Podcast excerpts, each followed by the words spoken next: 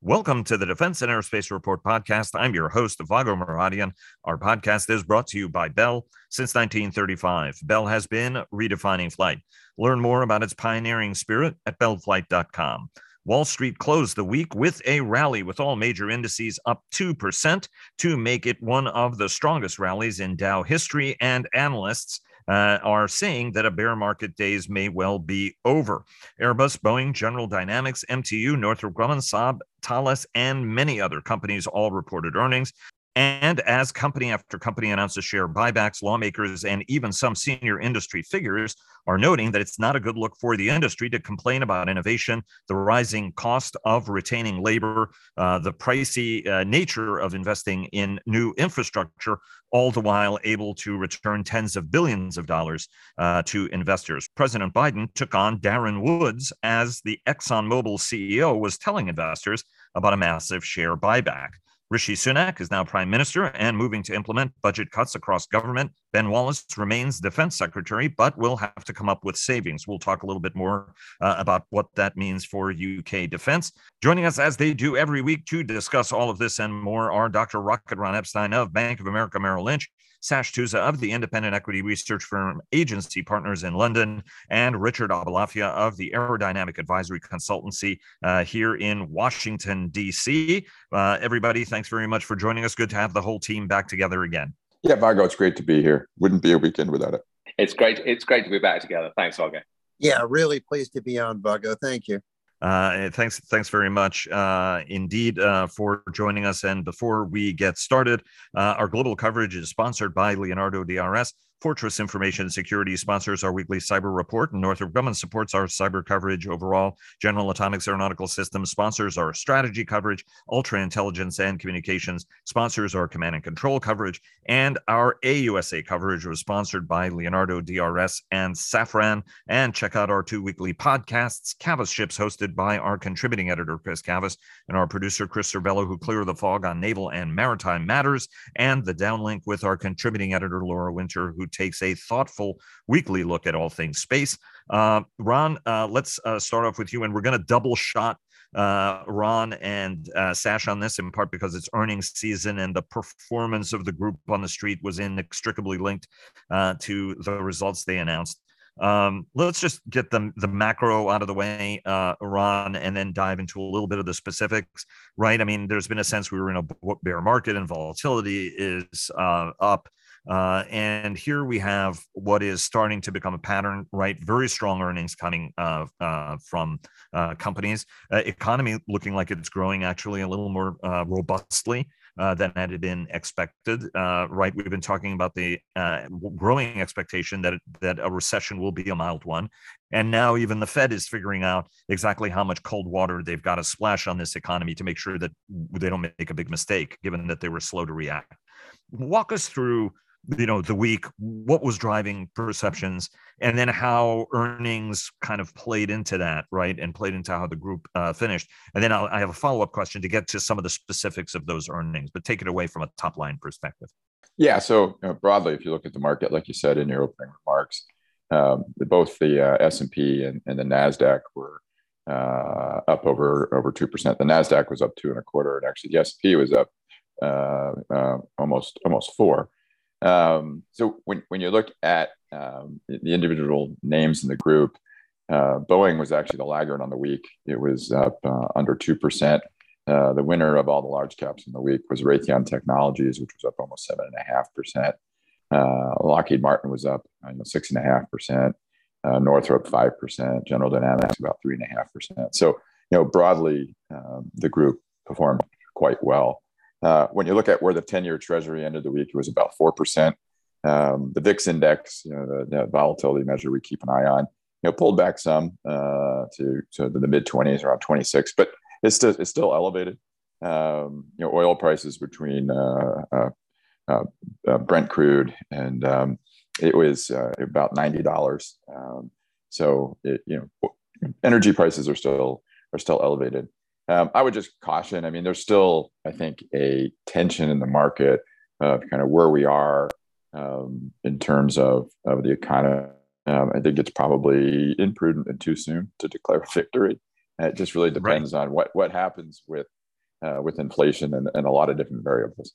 Um, so um, you know, I, it's yeah, yeah. I, I, was just trying to re- reflect market schizophrenia, right? Oh my God, the sky's falling. Oh my God, it's really great. Oh my God, you know, it's almost like a manic depressive kind of uh, season we're in, which plays into your volatility model, right? Yeah, of course, right. And it's if you know, just look at let's just see where the next inflation print is. If that comes out higher than expected, the market will probably sell off. If it comes in lower, the market will go up. I mean, so there's still just a lot, a lot of variables. But you know, it was for sure uh, so far uh, an encouraging earnings season. And in fact, in fact, many of the older economy companies, if you will, said respectfully of industrials in our space, uh, perform better than you know the, the, the tech world. So there is some you know stratification going on in the market, and, and currently you know the, the the older economy companies seem to seem to be doing better.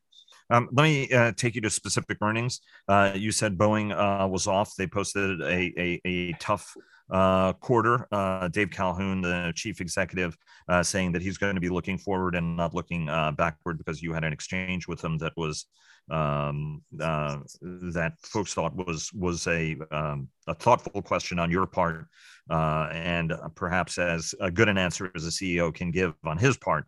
But walk us through the performance of the group uh, overall. We had Northrop, we had General Dynamics. Uh, obviously, we heard also from Raytheon. Uh, walk us through what we heard and what expectations are. Yeah, so we, we had a mountain of earnings this week, right? I mean, those plus more, right? Um, and, and, I would say this: eh, they're different companies are performing very differently. Um, just let me highlight a couple couple key points. You know, Northrop Grumman came out; they gave an outlook not just for what happened this year, but their outlook for next year uh, and they're expecting you know mid-single digit growth as they go into next year on their top line. Lockheed Martin reported uh, the stock that we talked about this a little bit last week. You know, responded very well because they said they're going to buy back 10% of the company, but their outlook into next year is pretty flat. L3Harris reported on Friday, and it was a really really bumpy quarter for them. So we're you know uh, this rising tide isn't really lifting all ships the same way. It's it's a function of, and we all kind of knew this what programs you're exposed to, where those programs are in, you know, in their in their evolution and, and so on and so forth. But a, a couple broad trends I can highlight. Every company, and I think we can say this beyond aerospace, but for sure in aerospace and defense, supply chain is still an issue. And in supply chains, a catch-all for not just the supply chain, but labor. I think if you peel it back, labor is a huge issue for everyone. Um, there's a uh, a real bifurcation now between companies that have exposure to legacy programs versus new programs. Uh, legacy programs seem to be slowing, and new programs are growing. And I think that's what you're seeing. You know, if you were to compare, you know, head to head Lockheed Martin to Northrop Grumman, that's a little bit of what's going on there. But you know, we, we saw that we saw that broader. When you look at Boeing's quarter, you know, they were impacted, you know, by supply chain. Uh, but I think the real surprise on the quarter was they took charges pretty much on every defense program and then some. Uh, and and I think that gave investors a lot of a lot of pause in that um, these are programs that they already had taken many charges on. These are programs that they said they were probably done taking charges on, and and they just said they're done taking charges on them again. And as a result, I mean, fool me once, right? Um, I, I don't think anybody believed that. And then and then the second thing on the defense side of Boeing um, and then typically, right, we don't usually talk about Boeing's defense business all that much. We usually focus on commercial. Um, they they burned cash this year, and they're going to burn cash next year in a broader right. market where nobody's not making cash in defense. Everybody's making cash in defense, kind of except Boeing. Um, and I think that caught investors off guard, and, and the stock sold off that day almost ten percent. Uh, and I don't, I don't think anybody was expecting that. Um, and they also came out and said on their 737 deliveries, they're going to be at about 375 this year. And just to remind everybody, the original target was 500. It went from 500 to 400 to 375. And our best guess will probably be around 370 when it's all said and done. Um, but that that that kind of was not a spectacular quarter for them. Uh, but it was really mixed. I mean, you're really starting to see performance differences between the companies and how they deploy capital matter uh, in how the stocks are responding it uh, certainly is interesting. And I have a question. Um, I want to bring uh, Sash into the discussion, but I've got a question to get all of your guys' perception on whether or not share buybacks are something that's going to continue now that it's becoming a political issue in the United States, where some of the folks who are even in the industry are saying, like, wow, it's not really a good look for us. Uh, you know, to go to the department and to go to Congress and ask for more money and say we can't put these things on contract, we can't take the risk, and are then go ahead and do share buybacks, which which uh, but, again, I mean, the accusation is, is, that it's unimaginative. Go ahead. Let me let me just jump in on that debate quickly, right? Um, if you look at the free cash conversions at the companies, it's nothing's really changed all that much, right? I mean, defense companies are very cash generative companies, usually, you know, you know, even Boeing's, but not in the near term. Um, they generate typically uh, a free cash conversion of about 100% of net income um, because of the nature of the industry and you know how the how the payments and things work. So in a in an environment where they really can't do big M and A, right? Because of um, you know, we've we've seen everything happen with the Rocketdyne deal and other things. So so if big M and A is off the table, what else can they do with the money besides return it to shareholders? And one could say, oh, they could invest, but are they incented to invest in programs that aren't in the budget? And you know, there's right. there's there's factors at play that, to be fair, I mean, are beyond the scope of of the companies. And I and I like to come back to um, one example. I'll say this, and I'll kind of get off my soapbox. Textron invested their own capital in the Scorpion. It wasn't a budget item. They thought they could sell some of them, but they didn't sell any of them. And if the DoD really wanted to put its money where its mouth is, they would have bought a couple hundred of those things and set an example and said, hey, you know what? If you invest in something innovative, we can buy it, even though it's not a budget line item today. But I would I would argue um, that no defense company is incented to be innovative and do a new product if it's not in the budget because it takes years to get it in the budget. So it's right. it's this weird situation that they're in that they're generating cash. What else can they do with it? Uh, especially if you don't get it. I mean, and I completely understand that, right? You can develop a better mousetrap.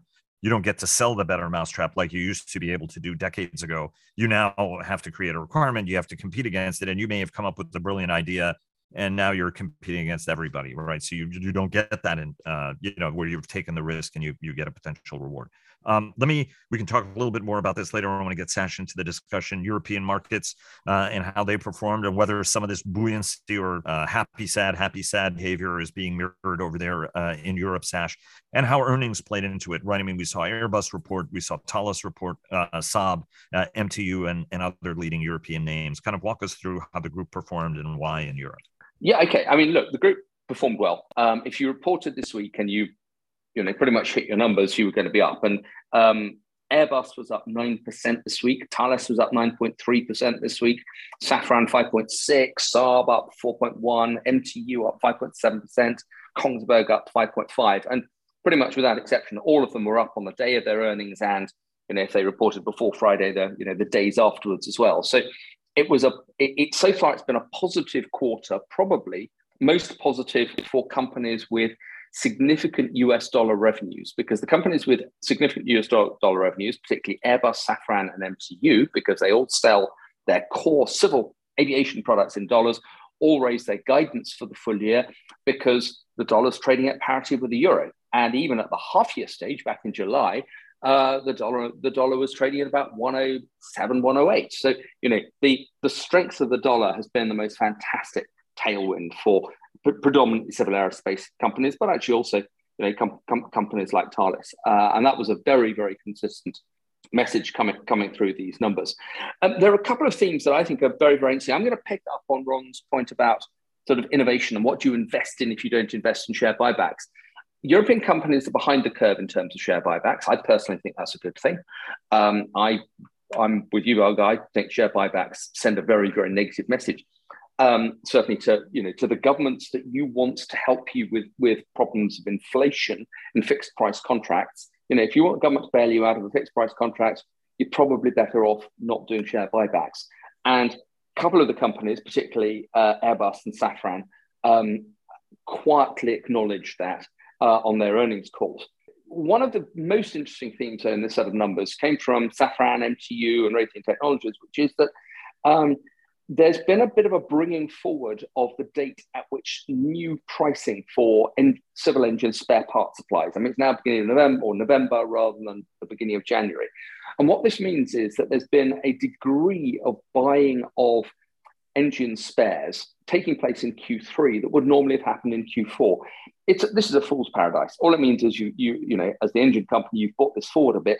I think the engine companies are going to have a bit of a hangover as we go into 2023 because what they would normally think of as being a strong Q1 will you know those spare sales will already have occurred.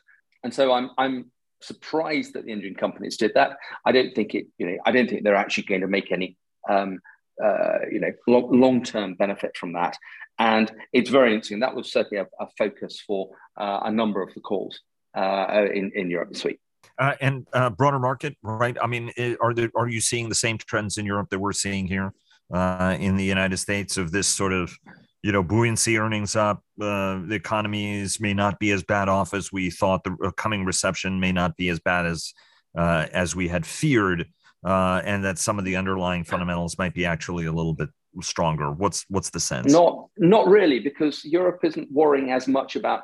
I, I mean, the recession that Europe is worrying about is a recession purely about uh, gas, and I mean the um, the you know uh, heating gas, not petrol. It's about gas prices right. in Europe, the impact of inflation, and therefore it is very very heavily focused on Ukraine. That is the focus of predominantly, you know, certainly European politicians and a lot of European investors.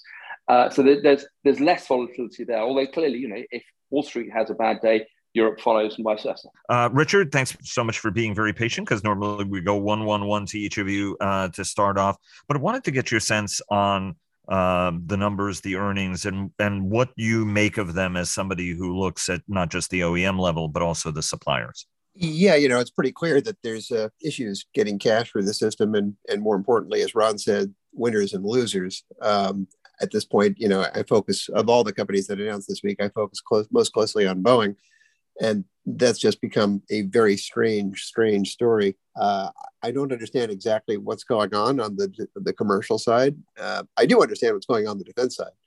I think we all do. You know, I mean, they basically signed a bunch of aggressive money losing upfront contracts years ago hoping to leverage you know cash flow from the commercial business back when the going was good and now they're paying for it and kc46 that's that's maybe moved a little bit past the explicable because i would have thought they would have made that better by now but t7 is just a gift right. that's just starting to give you know in other words there'll be billions more in write-offs from that you can see that coming i mean it was an impossibly low bid given everything. And it's not even clear they can make that good in the production phase. So uh, I, I guess it's a mix of stuff they can't do and stuff that they should be doing. I thought Ron's question to Dave Calhoun was dead on, and of course wasn't answered for wrong reasons. I mean, what the hell? on the commercial side, I don't get it. I mean, I really don't because the inventory isn't really budging a whole heck of a lot. Um, production rates are no great shakes, but I mean, what, what's going on? They're taking aircraft out of inventory, delivering them, they're replacing them with aircraft they've built. I mean, this is all a baffler for a market that's pretty strong for single aisle models. So, what's the bottleneck here? Uh, none of this is really being dealt with in terms of explanations. It's it's all a bit strange.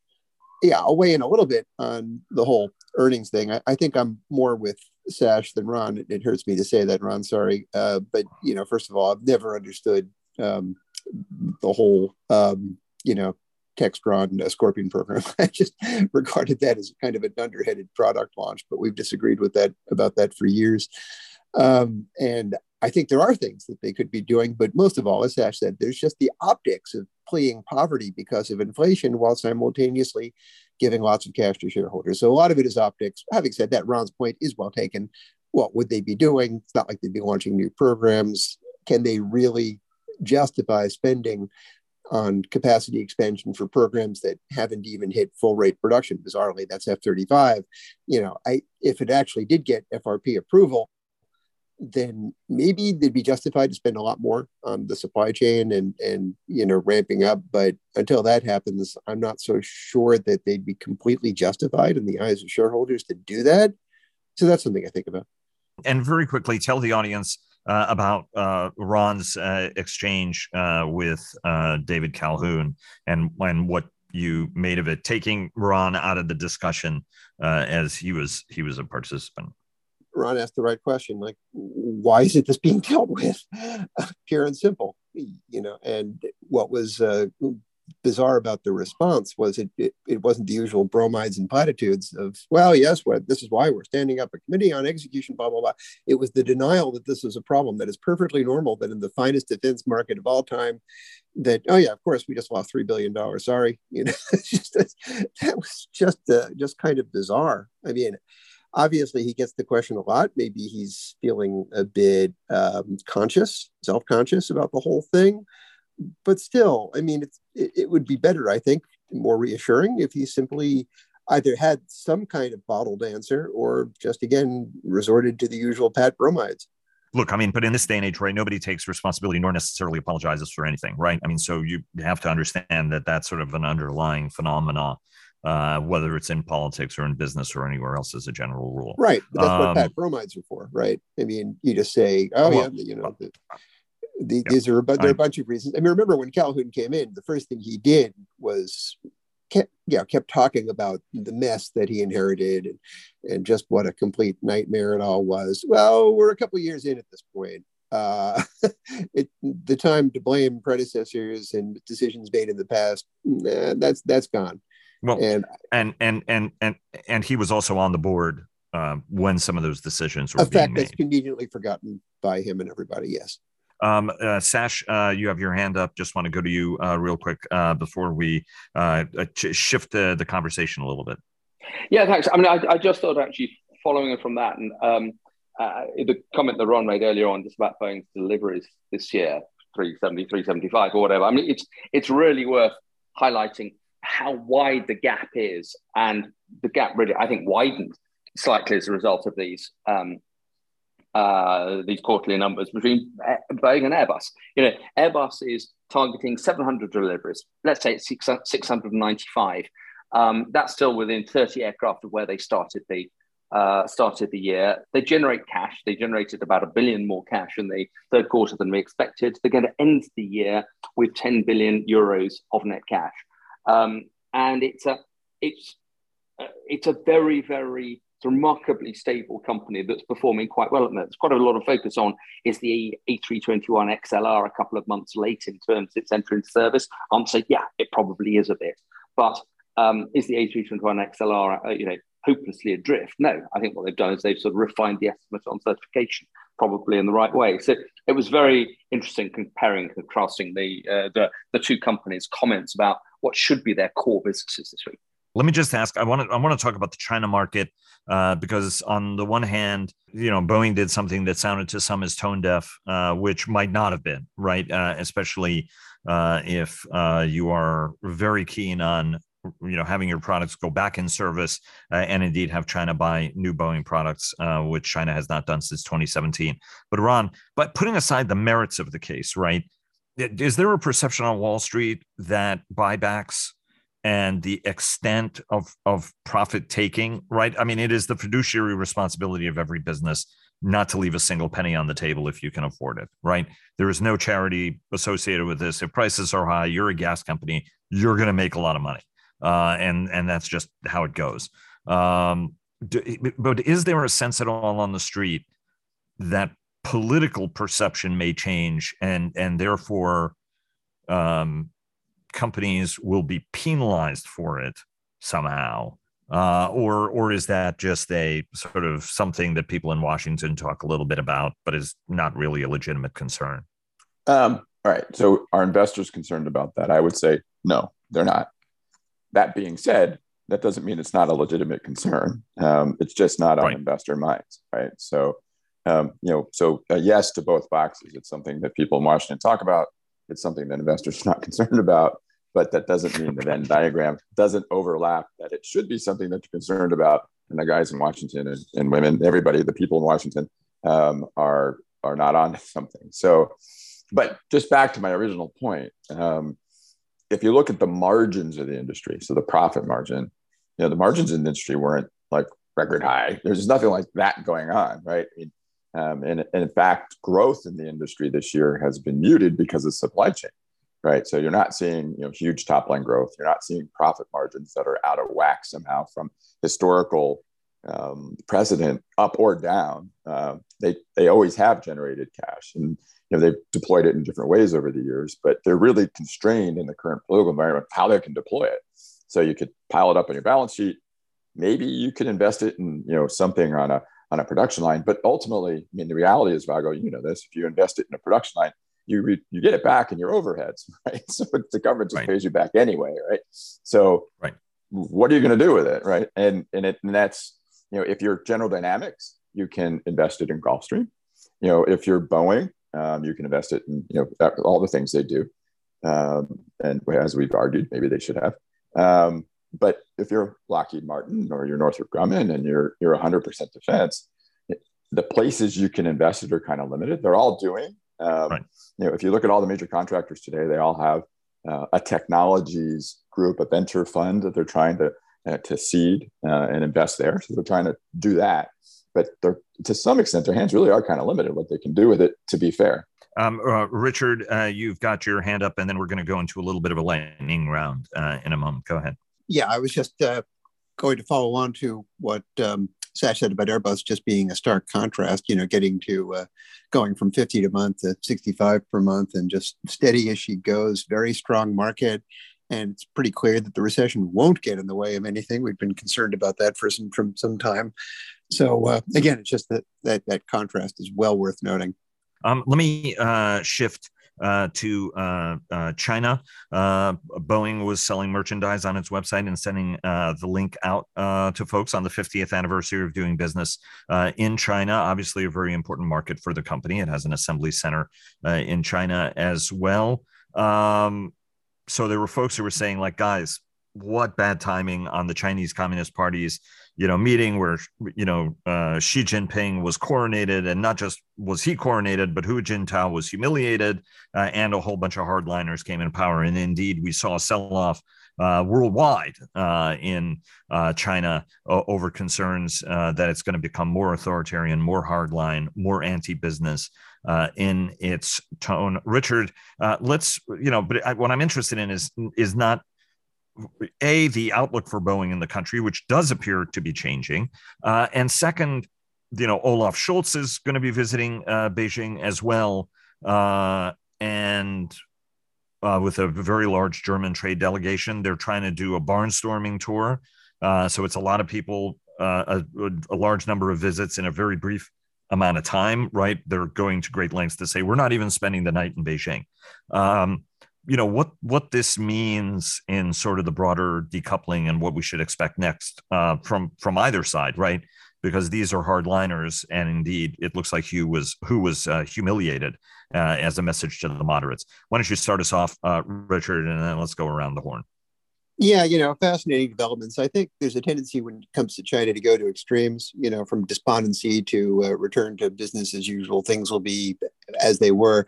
And uh, we're seeing the pendulum move in a positive direction, perhaps. I think I've been as guilty of that as anybody, you know, from the perspective of, uh, oh God, you know, China's never coming back to, uh, well, okay, it's going to be authoritarian, perhaps even totalitarian it's not good, but business goes on. And, uh, you know, even though you have to be mindful of, uh, well, Ron correctly identified it about a year ago as tech war, you have to be absolutely mindful of that. You have to be mindful of all sorts of military end use considerations associated with the other aspects of, uh, of decoupling, especially when it comes to aerospace, but also semiconductors and semiconductor production. Uh, but nevertheless, business goes on. You just have to be mindful. It's a big market, and it's even though it's moving away from a market economy. Uh, you know, I mean, Henry Ford sold tractors to Soviet Russia. You know, just stuff happens. And uh, there's a whole bunch of data points with Boeing. You know, it, yes, the website thing was funny with the 50th anniversary. What does that mean? But you know, there was also the MEAT flight, uh, and now, according to Bloomberg, China Southwest has put the Max back in its schedule um, you know, and uh, China Daily yesterday had a little blurb about Boeing's view of China uh, right there on the front page, which was, uh, you know, not, I'm a believer that nothing there happens by accident anymore. It's all well coordinated. So I think you're seeing really? kind of a really that wasn't a Really, that wasn't just a spontaneous front page produced. By, no, I'm just kidding. Go ahead. Yeah, indeed. You know, it, it's it's it's it's uh, sort of stay. You know, we're back to Soviet watching, back the good old days of the '80s. You know, when you and I got our our careers started, and uh, you know, you, you began to see who was being airbrushed out or rehabilitated or whatever else. And it's pretty clear that uh, that Boeing perhaps is uh, being a bit rehabilitated in preparation for some kind of air transport reopening in the next couple of years. That's good. It's not as good as back when you know China was heading for 30% of the single aisle market. That just isn't happening anymore. But it's not going to be nothing for nobody. So we're seeing a bit of a, like I said, pendulum swing in a positive direction with China.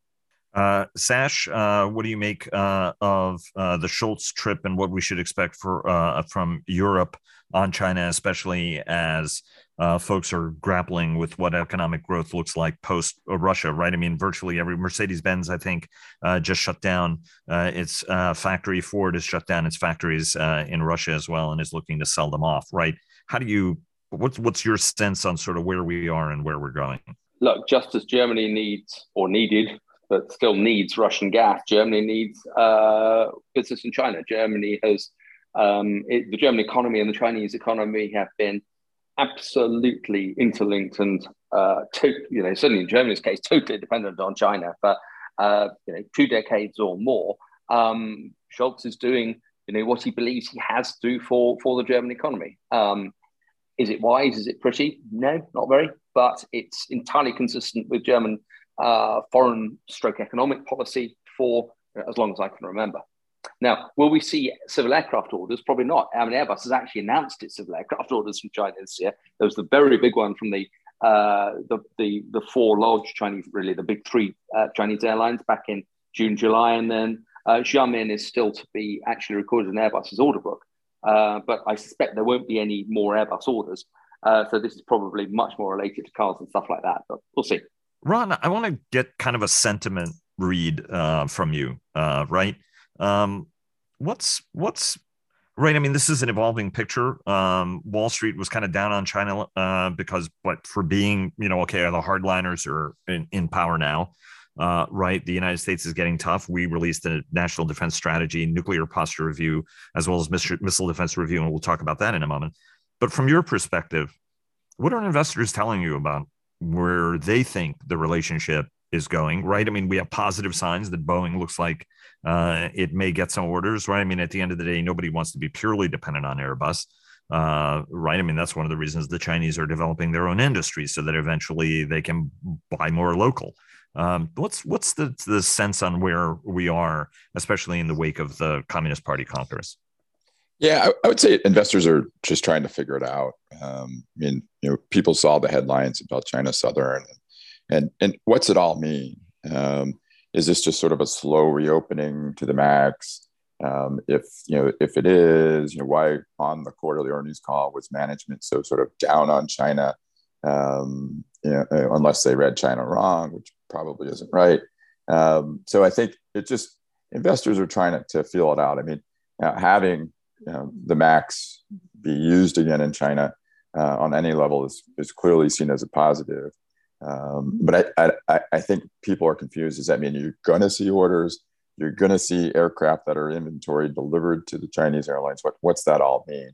Uh, you know, I, I spoke to a, a, good industry contact of mine, and I mean, there is a view out there that this is just China slowly reopening, just saying we're in no rush, and just kind of sending a signal that yeah, we, we acknowledge you're there, comrade, but you know what I mean? It's, it's just not doors wide open.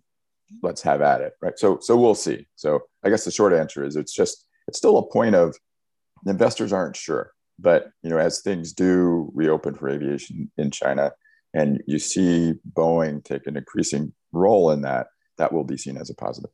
Um, Sasha, I wanted you to start off on uh, the defense uh, side of things uh, by uh, talking to us a little bit about Ben Wallace, right? Rishi Sunak, the new prime minister, has asked Ben Wallace, uh, you know, has asked King Charles not to go to the COP27 conference, but he did ask Ben Wallace to stay on uh, as defense secretary, and but also to make cuts, right? We've been talking about uh, the notion and the popularity in British defense circles of 3% GDP for defense. Uh, and certainly that's investment that you could see the UK uh, making uh, to improve its capabilities. But now we're also colliding with budgetary reality. Um, you know, where what what's his guidance and what's the outlook from British uh, for British defense as a consequence as as Sunak, Jeremy Hunt, and the team tries to reinstill confidence in the British economy?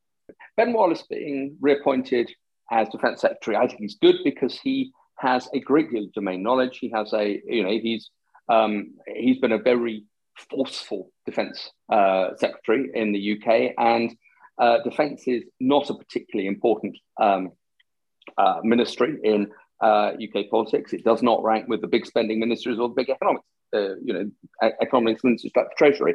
Uh, it needs the best ministers it can get, and it doesn't always get them. So I'm, you know, I'm delighted to see him back. I don't, I haven't actually looked yet at who the other uh, junior ministers are appointed around him. Um, I, you know, it'll be interesting to see if any of them have any particular uh, effect. I, I, I, rather doubt it. So what we have now is what we have uh, in defence, pretty much in every single government, which is a recurrence of the uh, the war between um, the defense ministry, which likes to spend money because that's what it does, and the treasury, which is way the most important department in um, uh, British politics, is probably the treasury is probably the most important economics ministry in any European government. Actually, has you know, huge powers and influence over the rest of government, and the treasury hates defence in general because defence is fundamentally wasteful. They hate the Ministry of Defence because the Ministry of Defence, you know, is even more wasteful. And so they always spend time trying to trying to stop, you know, as much defense spending as possible. It's been like that for you know, 100 odd years, probably 200 odd years. Um, the 3% number was very much a product, uh, a product of Boris Johnson, who had no interest in economics, but a great deal of interest in his own personal re-election. I, I think it was always a, um, a very, very big ask. And it was certainly a number for the end of the decade we might yet get there, but uh, you know, heaven, heaven alone knows at the moment. More important, I think, is whether defence spending can rise as a percentage of GDP by you know a few um, uh, basis points or tens of basis points over the next you know three to five years. Given that Rishi Sunak's government has got two years to run, I doubt we'll see defence spending move very much away from its um, uh, its its current trajectory, which is slight increases. But I, I think one of the most interesting areas of, de- of debate, actually, it's not, it's, it's um, argument between the Treasury and Defense is actually over how you fund Ukraine. The Treasury is saying, you know, the war in Ukraine, you, def- Defense, should be funding that out of your budget. And the Ministry of Defense is saying, well, if that's the case, that's fine, but we'll cut a lot of other stuff to, to fund it. Um, actually, for the Treasury to say that uh, the war in Ukraine should be funded out of the core defense budget is utterly preposterous. Um, you know, this go- governments in the UK never fund wars out of core departmental budgets. When we fight world wars, which you know has, has happened on occasion, we raise totally separate funding for it, and funding for wars, World War One, World War Two, runs at you know sometimes over 100% of GDP. We raise very very do very big bond issues and then pay them off. Uh, over the subsequent um, five, ten decades or so. So to argue that the war in Ukraine should be funded out of the defence budget is tosh. But you know, this is the nature of the of the debate between uh, defence and the treasury. We'll see. I mean, it, I, I think the more interesting issue is can the UK afford to buy um, products based in dollars at the moment? Because when sterling is down at you know 110, 115 or so, buying products which are priced in dollars is unbelievably expensive. Um, and so I think that there, you know, if there are uh, readjustments to the defence budget, it will probably be pushing out some purchases. For example, another batch of Chinook helicopters. UK has no need for more Chinooks. We've got literally dozens of the damn things, and we don't use them very much. Um, uh, the timing of the F-35 per, uh, purchase, more P-8, you know, uh, Wedgetail, um, E-7s, and so forth. I suspect those will all be pushed into the next government because they're just too expensive at the moment, given the strength of the dollar uh, that's most likely to be how, how this is resolved. And I, I should make a correction, uh, right? Uh, Boeing does not assemble, Airbus assembles jets there. Uh, there is a uh, finishing uh, center where seats and bathrooms and the like get put in. so thanks very much for that correction, Sash. Um, let me let me shift to the National Defense Strategy Nuclear Posture Review and to a lesser degree the Missile Defense Review, if you guys want to talk about it. Uh, Richard, uh, start us off right. I mean, pretty consistent with what the administration had said uh, earlier this year. I met with, uh, um, um, you know, spoke with a foreign uh, d- defense uh, friend of mine, and he said, "Look, I mean, this was pretty consistent with what the administration had told us in March in terms of what the priority is, the China focus, the importance of you know whatever capabilities we have also being aimed at the Russians, which will be problematic. You know, you're, uh, you know, on the Friday roundtable, there was a little bit of uh, criticism that there was not, you know, that the Middle East didn't feature prominently. Uh, but just start us off on this, and, and Ron, sort of get your sense on, uh, you know, whether it moved any needle uh, on the street. My expectation is not really, uh, but go ahead you know, in terms of putting the Middle East in, you know, it's an important consideration when shaping the other um, requirements and, uh, and, and considerations for national defense strategy. But I don't think, in and of itself, it should be an important consideration. You know, it's it's simply a potential distraction rather than a place we'd focus resources or requirements. It's China, and you know, the whole um, acute threat versus pacing threat. Um, that was a really good way to frame it back in you know earlier this year. Uh, it's now pretty well. The good news is that Russia is clearly not much of a threat uh, obviously that's you know it's it's a horrible tragedy for for Ukrainians and and we I, in my view we, we need to keep uh, doing what we're doing. But in terms of it being any kind of acute threat it's it's pretty clear that's not the case. The bad news is that China's not just a pacing threat it might be an acute threat because of the whole Taiwan issue. And that raises one of the big aspects uh, you know I thought it was a for a China focused doc, document you know looking at um, command control communications, the importance of range and, and, and long range strike, and of course, uh, space as areas of prioritization and focus. That, that's all correct. The problem is, of course, the adversary gets a say here too, and we don't really know the timing of that Chinese threat. And the response in terms of defense spending priorities and force structure and whatever else varies massively with what the timing of that threat. We just can't know, can we? So that was sort of the, the big question I had in all of it. The other thing I noticed um, is that the line between um, broader industrial policy and defense strategy has never been so blurred in my mind. And you know, you look at these priorities; they're dependent, of course, upon yep, uh, technology, semiconductors, and that's why I think the most interesting aspect of uh, Biden's national security approach is the you know the sanctioning of Chinese semiconductor capabilities, which I think is is a game changer potentially um, or perhaps the, the bringer of unintended consequences. We don't know. But in terms of executing on this national security strategy, so much depends on keeping China from acquiring these building blocks, these capability building blocks, and that has the potential for doing that. And meanwhile, enhancing ours, both in terms of uh, in terms of new manufacturing facilities that aren't in the front line in Taiwan, but also establishing capabilities, uh, you know, in, in among in, in, different production sites and and and and and in terms of capabilities. Um, again, it's it's it's industrial policy. It's technology and industrial policy, uh, which used to be sort of a dirty word in in Washington, but I think now in service to this national security strategy makes uh, quite a lot of sense. So uh, to me, it was, it was a very interesting moment in time. Uh, and I, I, should say, you know, in the nuclear posture review, two weapons uh, would potentially get forced out the, the gravity um, weapon, uh, unguided gravity bomb, the B 83, uh, and the submarine launched cruise missile nuclear, although uh, there's likely to be a congressional battle on that because Congress has been uh, supportive. What I think people were encouraged by is that you know the united states did not swear off of first use and said that deterrence is a fundamental uh, attribute of nuclear weapons. So there was a lot of relief on that. Ron, just uh, very briefly, did this move any needles? Did you get any calls from investors saying, "Hey, you know, that missile defense review really is something"? We didn't, but the um, the nuclear posture review, I think, did give more um, credence, confidence behind the view that, uh, for example, for Northrop Grumman, since they're on two legs of the, the triad, that in the nuclear posture review, they did say fully fund the triad, all of it. Um, right. So fr- from that perspective, uh, that was clearly a positive for uh, know, Northrop Grumman and General Dynamics and the you know and the suppliers in those programs. But we we didn't right. I mean, it was an earnings week, and I mean, there was a lot going on, and and it, I think this you know, pardon the pun, just sort of flew under the radar.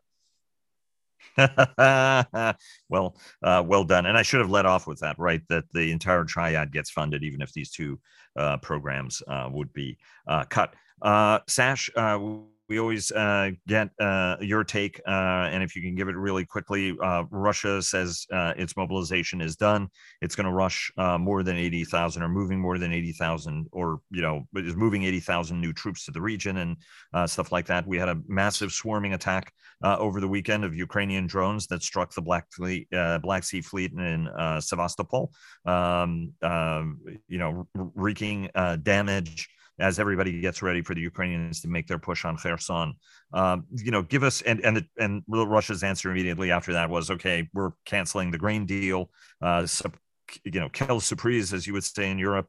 Uh, of course, they're canceling the grain deal. Everybody knew they were going to cancel the grain deal anyway, uh, and that they were just sort of looking for a pretext. And, and this one is a pretty good one. W- what's the sense on where the war is right now? Because folks have this sort of triumphalism and have a tendency of forgetting that Ukraine is fighting a nation that's, you know, three times larger and has allies like China, North Korea, and Iran that are willing to give it weapons.